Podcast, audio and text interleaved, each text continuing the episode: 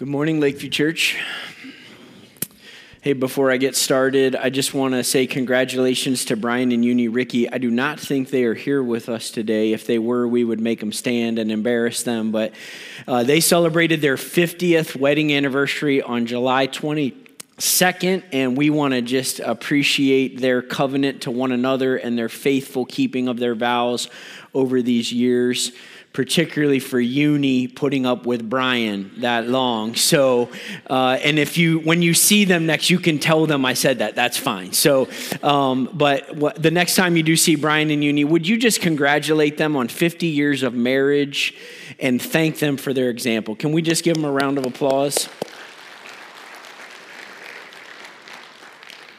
Also, just want to say if you're joining us online right now, we're going to celebrate communion at the end of this service. And so we'll celebrate communion here in the room. But if you're at home and you want to join with us in that part of the service, we would love for you just to gather some elements that you can use for communion. So if you've got crackers or bread, or if you've got some grape juice or cranberry juice, love for you to just get those elements ready. And you can do that now so that when we get to that part of the service, you're ready to join with us want to just say before we dig into the message just want to kind of give you a little sneak peek of what's coming uh, over the next several weeks and really next couple of months. So next sunday we're going to finish out this message uh, which we're calling living sent. And really this comes out of our desire here at lakeview church to be everyday missionaries to live as people who have been sent by god to share his good news with people around us.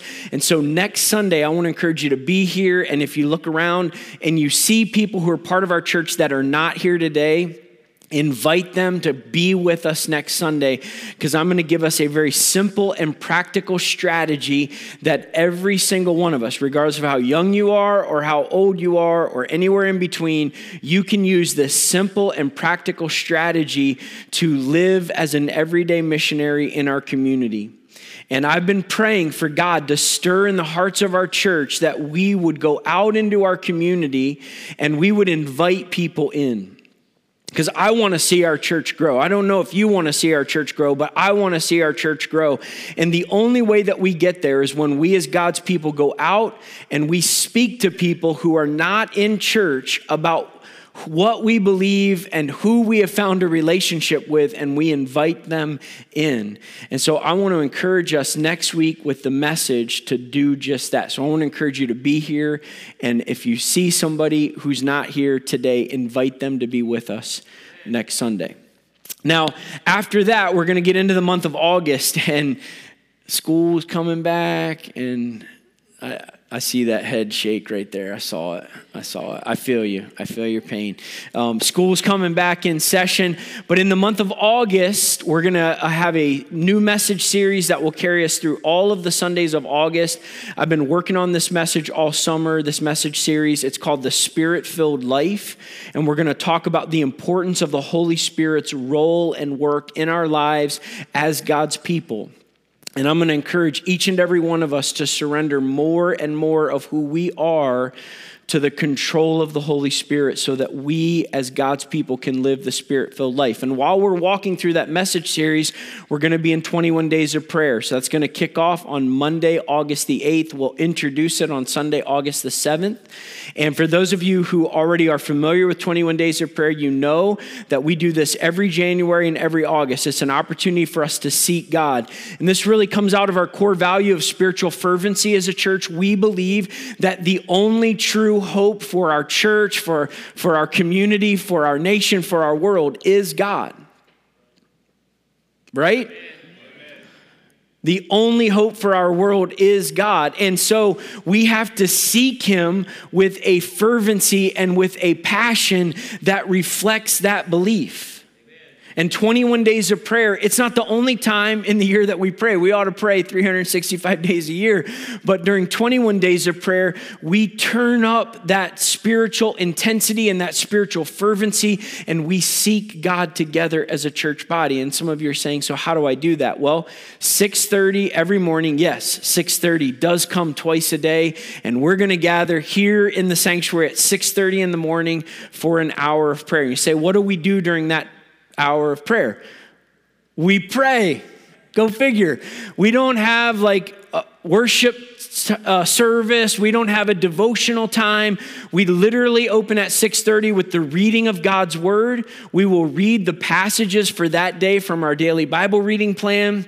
We will turn on music and we will spend the entire time seeking the Lord. And you can do that by sitting in the pews. You can come to the altar and kneel and pray. You can walk around like I do. Or if you say, the music is distracting, I need a quiet place to pray, we set aside our prayer room as kind of a quiet space. So if the music is distracting, you can go in there and spend time in prayer. We just want you to be in this space and together as a church, we want to seek the Lord Lord in prayer. So 6:30 every morning. And then on Saturday mornings, we're here at 8. We let you sleep in a little bit on Saturdays, 8 a.m. here in the sanctuary, and we will have a time of worship. We will have a short devotional, and then we will spend about 40 minutes in prayer. And the way that we do that is we open up every ministry space in the building. So you can go anywhere. You can go in the kids' rooms, you can go in the youth room, you can walk through the hallways, you can walk throughout the sanctuary, throughout the school. You can go anywhere in this building and just pray for the presence of God to fill this space, and particularly to pray for God to meet with us in powerful ways on Sunday mornings. And so I just want to invite every single person to make the 21 days of prayer a priority. We can cannot expect a move of God if we are not willing to be on our faces before God. So we need to build a culture of prayer, and 21 days of prayer gives us an opportunity to do that. So that's coming in August. And then September and October, I've been working on a series of messages from the Gospel of John, and I am super excited about this message series.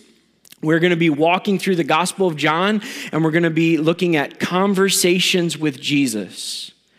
All throughout the Gospel of John, there are interactions that people have with Jesus, like Nicodemus comes to Jesus at nighttime when no one will see him or Jesus speaks to the woman at the well, or he speaks to the woman caught in the act of adultery. And we're going to look at these conversations with Jesus throughout the Gospel of John, and it's going to be a great series. I've had so much fun working on it and just learning from it, and there's going to be something for everybody. So if you're a veteran Christian, you've been walking with Jesus for a long time, there will be things that will challenge you. If you're brand new in your faith, there are going to be things that will challenge you.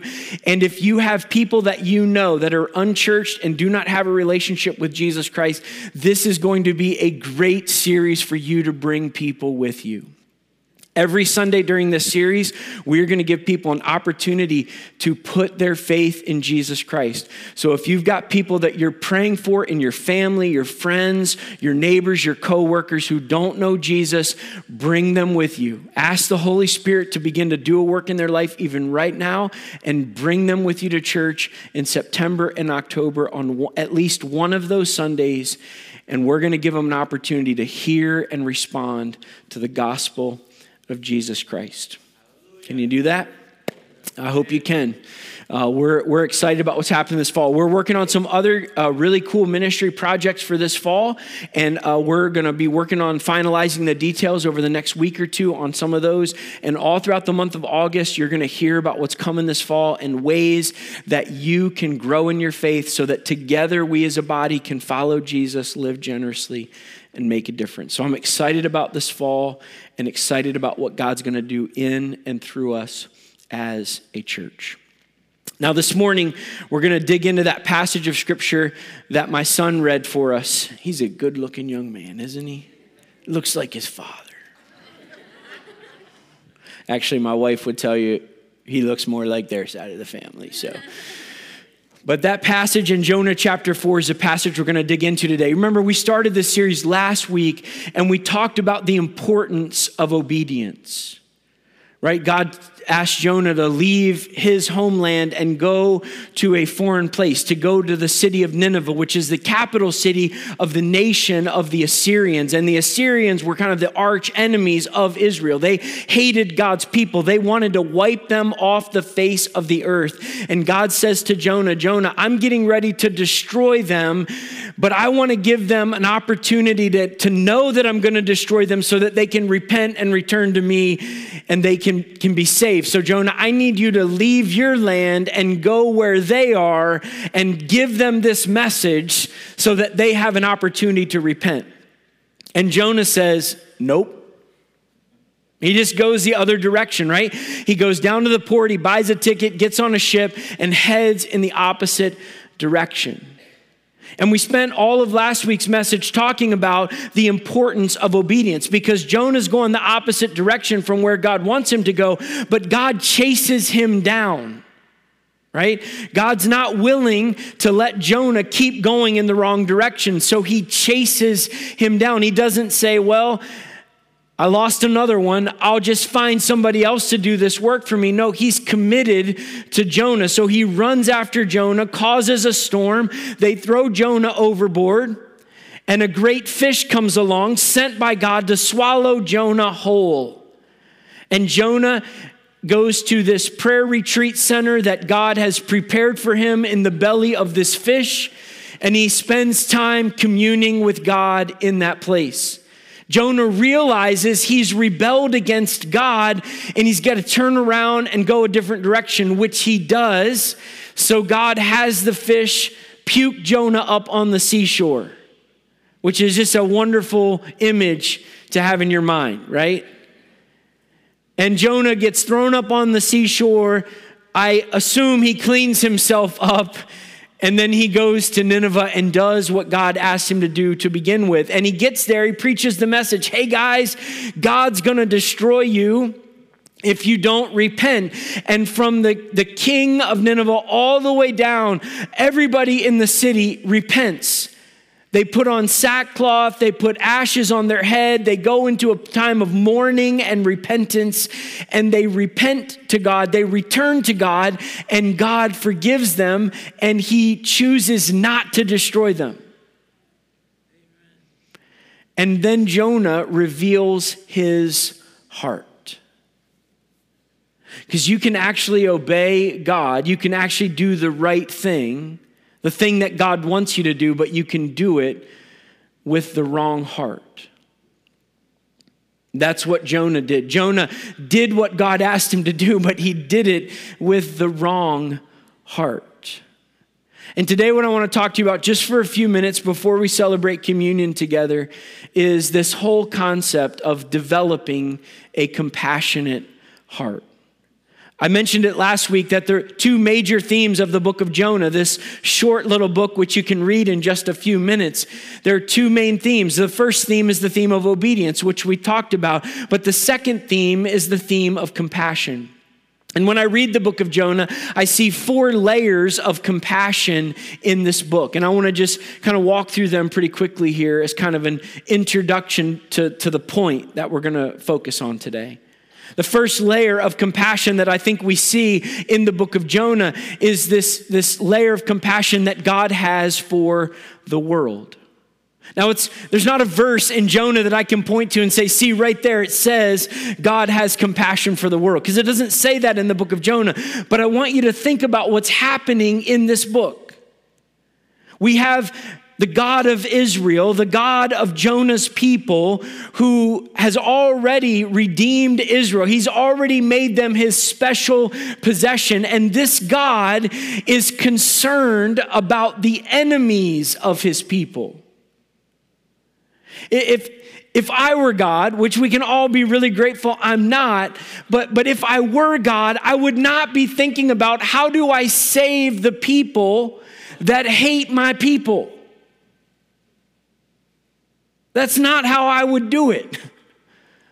If I were God, I would just say, Gone. Take that. Again, we should be really grateful. I am not God. Right? But but you might do the same thing. If, if you were in charge of everything and you had a people that were your special people that you loved, that you called, that you redeemed, that you saved, and you were trying to make them into the people you wanted them to be, and there was another group of people that hated your people, you might, as God, say, I'm gonna get them. But that's not what God says. God says, those people aren't living the way I want people to live. They're wicked, they're evil, they're going in the wrong direction. And God says, I want to warn them. I, I want to go, I want somebody to go to these people and let them know that they're going in the wrong direction and there's another direction that they can go, that they can repent. That they can actually turn around and start going the way that I want them to go. And if they do, I will pull back my wrath and my anger, my judgment upon them. This reveals God's compassion for the world. If God loves his enemies that much, then he must love everyone. And, and we see this right in John 3:16. For God so loved the world that he gave his only son, that whoever believes in him would not perish but would have everlasting life. And then we, we all know that verse. But, but then do you know the next one? John 3 17, for God sent his son into the world not to condemn the world, but so that the world through him might be saved. When we think about our God, God has compassion for the whole world.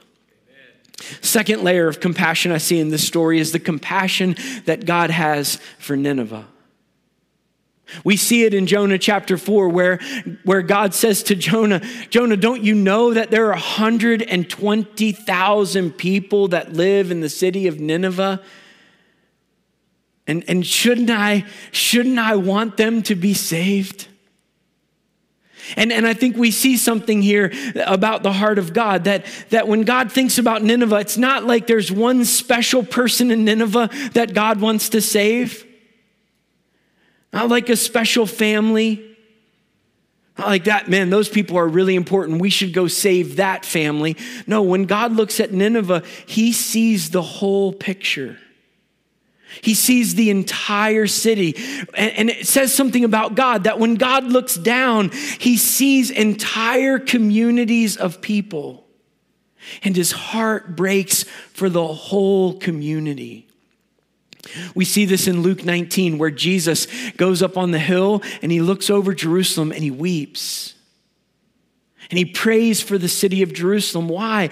Not because there's one person in Jerusalem or one family in Jerusalem, but because there's an entire city that's not aware of who Jesus is. I think it's important for us to understand this about God because God, when He looks down, He doesn't just see you and He doesn't just see your family, He sees the entire city of Marion. He sees the whole of Grant County. He sees entire communities of people, and his heart breaks. this is why, by the way, that I don't think we have any room or time to compete with other churches in our city or in our county. Why would we waste time or effort or energy doing that? We actually need every Bible believing church, every church full of Jesus followers to be on the same mission together because 42,000 people in Grant County do not have any religious affiliation whatsoever. They are separated from God. And that number of 42,000 does not include people that are a part of other religions that aren't Christian. So when we do all of the math, what we know is that six out of every 10 people that you come into contact with in our city and in our county do not have a life giving relationship with Jesus Christ. And when God looks down at Marion, when God looks down at Grant County, he sees every one of those people and his heart breaks. And so it's not about which church is better than another church. It's about how can the church in Marion and the church in Grant County do its job of giving people all over our city and county repeated opportunities to hear and respond to the gospel of Jesus Christ. This is our job. God's heart is broken for Marion and it's broken for Grant County, and our heart ought to be broken too. Third layer of compassion in this story is God's compassion for Jonah. And I really think of all the people in this story, Jonah is testing the compassion of God more than anyone else. I mean, God can look down at Nineveh and say, they don't believe in me.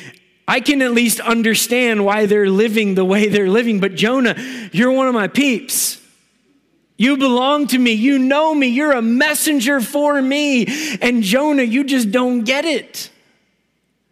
Right? Jonah, when he hears what God wants him to do, goes in the opposite direction. He's rebelling against the call of God.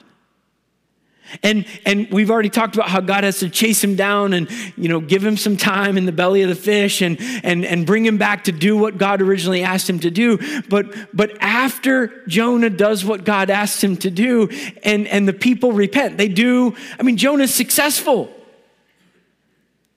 I mean, this is like if I went into this downtown square in Marion and preached the gospel, and 27,000 people in Marion all turned to Jesus, and, and everybody was now following Jesus.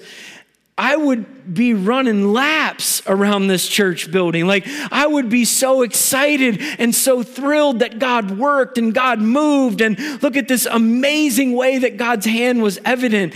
Except that's not what Jonah does. Jonah does what I do when my wife tells me something that I do not want to hear. He goes outside and he pouts. And yes, I do pout. When my wife tells me something I do not want to hear, I go and I pout. I, I turn on, you know, some video game like NHL and I just hit people. I don't even care if I score goals. I'm just like, just because I'm angry, I'm upset, and I pout. That's what Jonah does. And, and Jonah is revealing his heart. Because he actually, he actually shows his heart of, of why he did what he did in Jonah chapter 1. Right? We talked about all the reasons he might not want to go to Nineveh, like he might die there. They're going to hate him. They might reject him. It's impossible. It doesn't make sense. It's going to cost him something.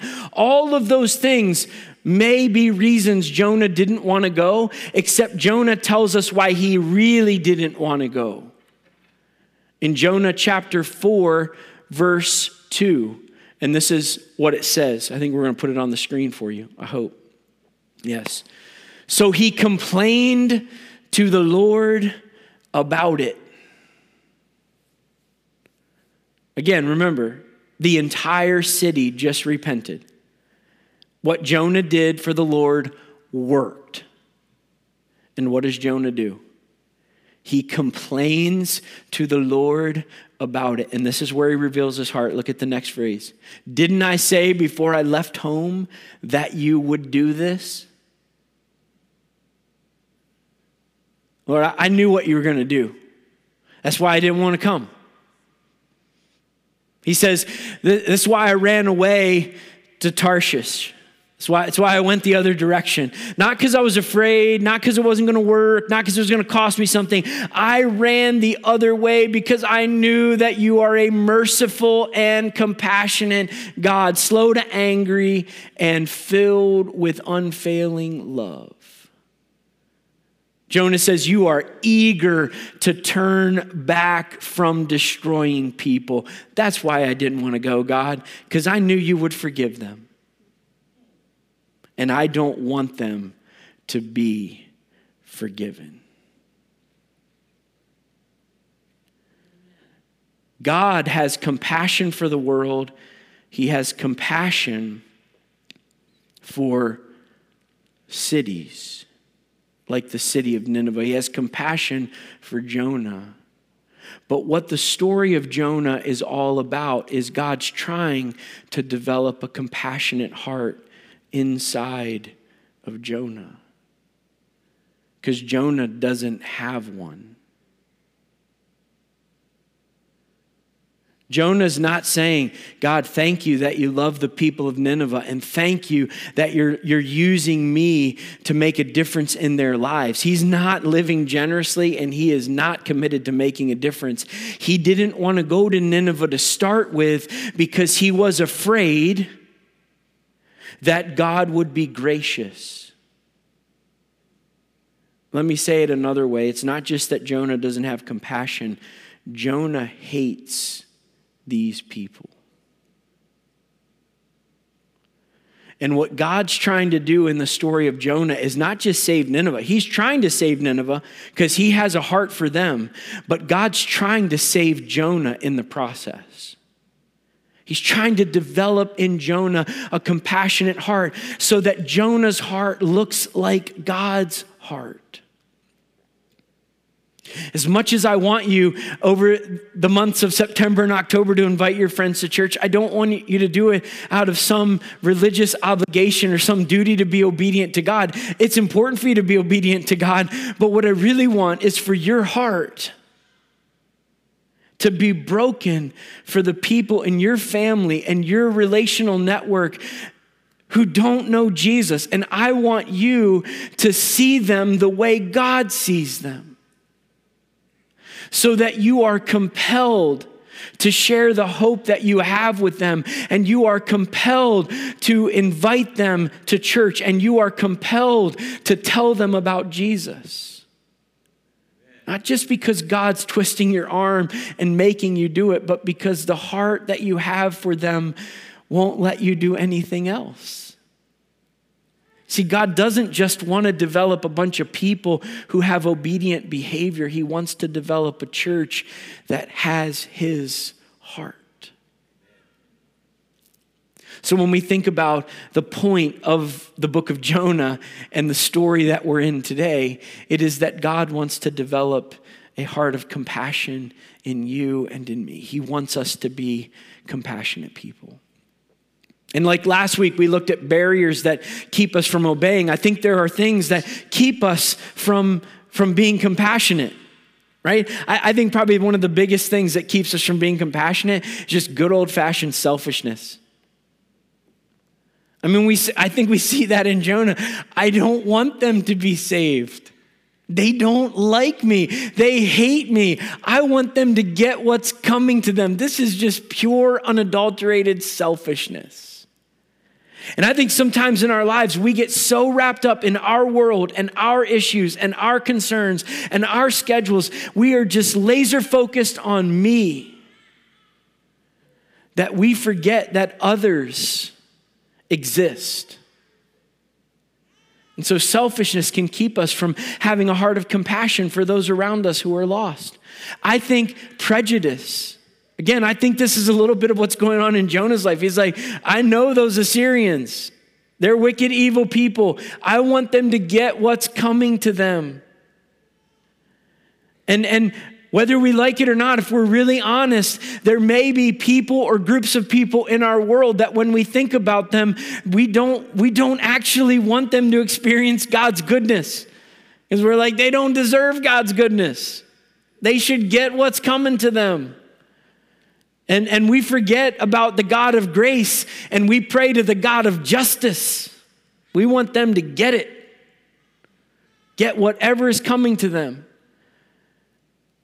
Or maybe in our lives, we just simply have the wrong perspective. We're seeing them with human eyes, and we are not looking at them from a divine perspective.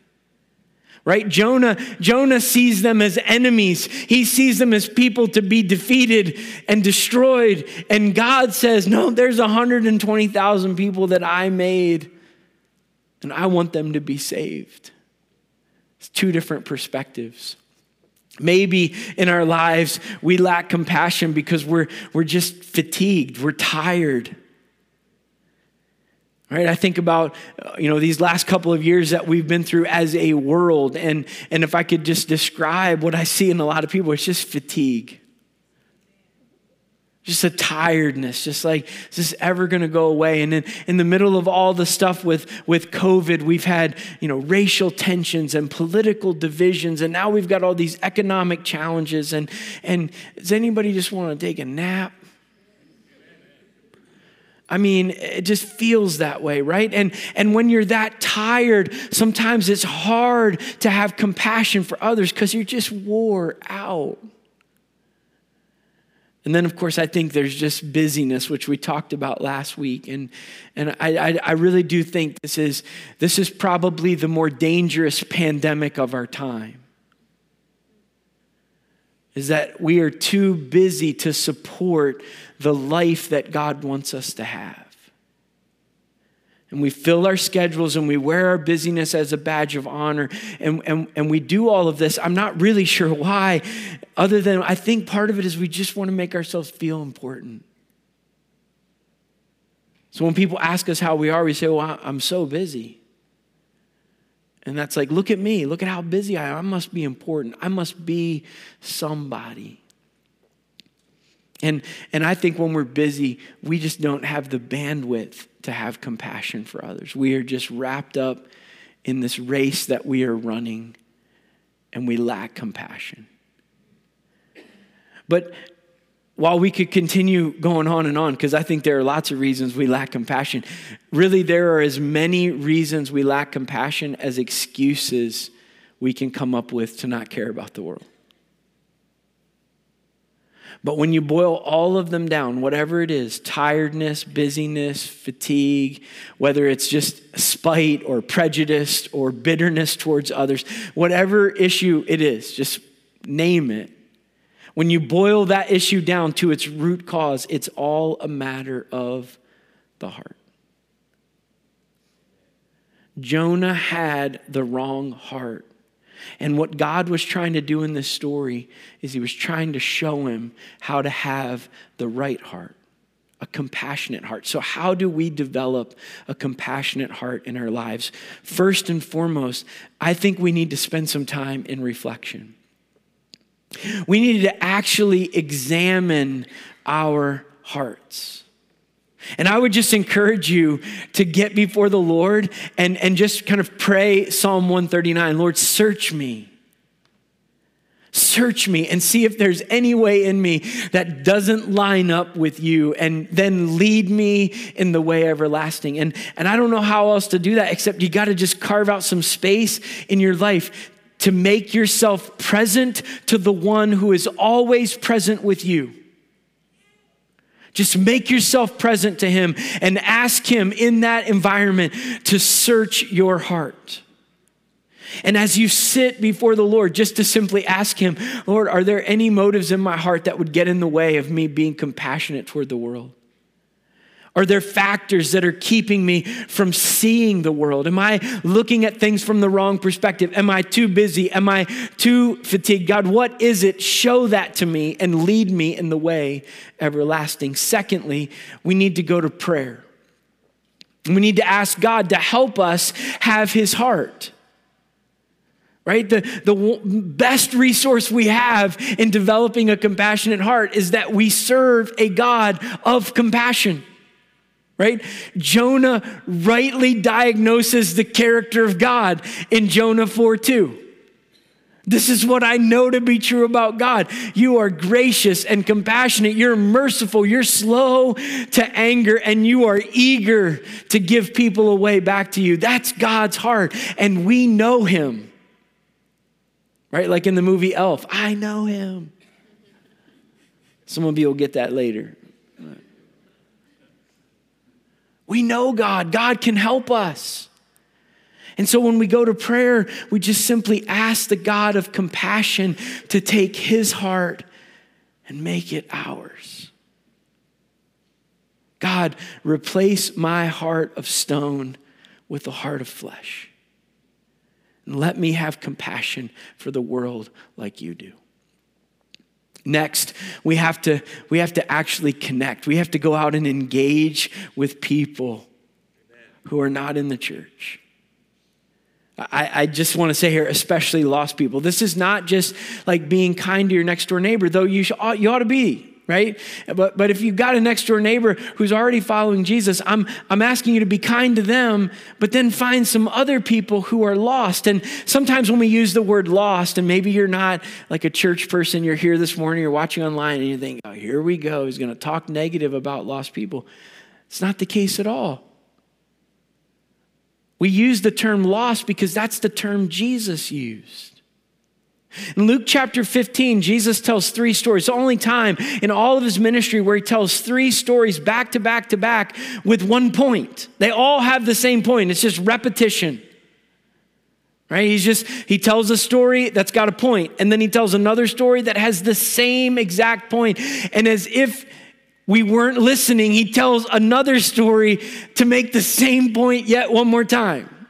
And all of the stories have this in common they all tell a story about something that is lost the lost coin, the lost sheep, the lost son. And all three of these stories communicate that that which is lost has incredible value. In fact, Jesus tells the story in such a way to say that that which is found has less value than that which is still lost. Right? If you've got 10 coins and you lose one, what does the widow do? She moves out all the furniture. She sweeps the entire house. Why? Because the lost coin is the most valuable. And she's got nine. Isn't that enough? And the shepherd who's got a hundred sheep brings them into the fold and he counts heads and he says, I've got 99, one is missing. What does the shepherd do? Say, 99% is not bad. No, he leaves the 99 in the fold and he goes to look for the one that's lost. And the father who's lost his son spends every moment of every day, looking off in the horizon, keeping one eye peeled for when that son turns to come back home, so that when he sees the son coming down the lane, he tucks his robe into his belt and he runs to meet him. We talk about lost people, we're not using that term in any kind of condemning way. We're saying we believe that people around us who don't have a relationship with Jesus Christ are incredibly valuable to the Father. And as much as God loves for us to be in this room, those of us who are followers of Jesus worshiping Him today, He's got one eye on the horizon. He's looking for your spouse. He's looking for your kids, your aunt, your uncle. He's looking for your neighbor, your coworker, the people that don't know him today. People who didn't have a single thought of him this morning when they woke up. That's who God's looking at today. He's looking at us and he's like, That's good. I'm glad you're here. But you're the 99. And as much as I love you, I really love those people. And some of you have been in church for so long that you don't have any other friends except church people. And I'm just going to lovingly tell you get some new friends. Get some new friends. Because we live in a mission field. And we had to get out there and we got to engage with people, especially those who are lost. Because as we do, God will stir our heart of compassion for them. And then lastly, I think we need to take action. And this is where the importance of obedience comes back, right? Because you're going to go out and you're going to engage with people, and God's going to say, you know what? Uh, these people, uh, they need this. And God's going to stir in your heart to, to add value to their lives by meeting a need or serving them in a particular way. Or, or maybe God's going to say, you know what? You need to tell them the story of how when you were full of anxiety, I gave you peace. Or how when you were caught in a life of addiction, I set you free. You got to tell them your story. And when God moves on your heart and says, I need you to serve, I need you to work, I need you to add value, I need you to share your story, I need you to share the gospel, it's up to you in that moment to be obedient. And if you've got a compassionate heart and God's putting his heart inside of you and you're listening for his voice and you're surrendered, like we talked about last week, God's gonna use you to make a difference. And this is what's going to happen across our church. I've been praying for us to literally become a mission agency for Grant County. I've been praying that there would just be waves of salvation breaking over our church, that we would get to a place in the life of our church where every single week people come to know Jesus. Now, we're not there yet. But I believe God is stirring our church up to be everyday missionaries with compassionate hearts and obedient spirits that are going to go out into this community living as sent ones for his name and for his cause. And I believe God's going to use us to make a difference. Now, this morning, we're going to respond to the word of God by celebrating communion. And communion, for those of you who don't know, maybe if you're newer to the church or maybe haven't quite figured this out yet, we have this practice that we engage in. It's a practice we've engaged in since the times of Jesus. In fact, Jesus himself is the one who instituted this practice. On the night that Jesus was betrayed, before he was crucified, gathered with his disciples for one final meal, and he says to them in this meal, Guys, I want to just bless this bread. I want to break it. I want to give it to you. And I want to let you know this is my body, which is being broken for you. And he gave them the bread and he had them eat it. And then, in the same way, after they'd finished eating the bread, he took the cup and he said, This is my blood poured out for the forgiveness of sins. This is the cup of the brand new covenant that I'm making with humanity. Drink this. And ever since that night, the church, followers of Jesus Christ down through the ages, have practiced this ritual. We call it communion or the Lord's Supper. Some people call it the Eucharist. It really is just an opportunity for us to remember the compassionate heart of God who demonstrated his own love for us in this while we were yet sinners, Christ Jesus died for us. God had compassion for us when we were still lost. And we come to the table this morning to take the bread and the cup and to be reminded that Jesus' body was broken for us. His blood was spilled for us, not because we were good or because we had it all figured out or our lives were all put together. No, He did that for us because we were lost and we had incredible value in His heart and He wanted to save us. So, this morning, as you come to the table, I'm asking you to come in your hands with gratitude. I know you won't see it, right? Because because gratitude's not a gift that you can see in your hands, but I want you to come to the table this morning with gratitude as if you're carrying it to the Lord to say, Thank you for saving my soul. Thank you for making me whole. And then, as you give that gratitude to the Lord, I want you to empty your heart before Him. Don't hold any of it back. Give it all to Him. And then your hands will be empty. And as you receive the piece of bread and you dip that into the cup and you partake of those elements while you're here up front, I want you to ask the Lord to give you grace. Grace that would make your heart like His. Because that's what communion is it's a remembrance and it's giving gratitude to God for what He has done, but it's also receiving grace for what He wants to do in our lives. And so this morning, as we celebrate this act, we come to the table with gratitude, but we come to receive grace. Now, in a moment, I'm going to pray to consecrate these elements. But before I do that, I want to just give a very quick word of instruction. When you're dismissed from your row, you're going to stand up and, and when you stand up, you're going to move to the outside wall based on the side of the sanctuary you're in. So if you're on this side in these three sections, when you stand, you're going to go to that wall. That's the outside wall. Okay? And if you're on this side, you'll go to that wall. And when you get to the nearest aisle, you'll make your way to the front and you'll come to the station that's in front of your section. There you'll receive a piece of the bread and you'll dip it in the cup. You'll partake of the elements while you're here up front, and then you'll return to your seat using the other aisle of your section. And you'll just file back in, and this will allow us to move through this time as efficiently as we can. But before we do any of that, I want us to pray and ask the Lord to make himself known to us over these next few minutes. So let's pray together. God, we come before you in these moments and we are grateful for the compassion that you have had for our lives.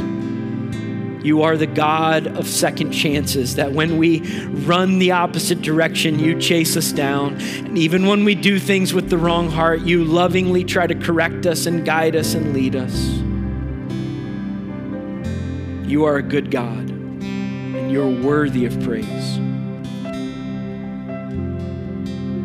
So, God, this morning, as we prepare to serve communion at these tables, we are asking today, God, that you would bless the bread and the cup. That you would take these ordinary, everyday elements and you would infuse them with your presence and your grace right now. And God, as we come to the table, help us come with grateful hearts, with gratitude. And Lord, would you fill us with grace so that we can have compassionate hearts that look just like yours. We love you this morning, Lord. We pray these things in Jesus' name. Amen. And I want to invite you this morning, if you're walking in right relationship with the Lord, or if you earnestly repent of your sin and want to begin walking in a right relationship with the Lord, to come to the table of the Lord this morning and receive his grace.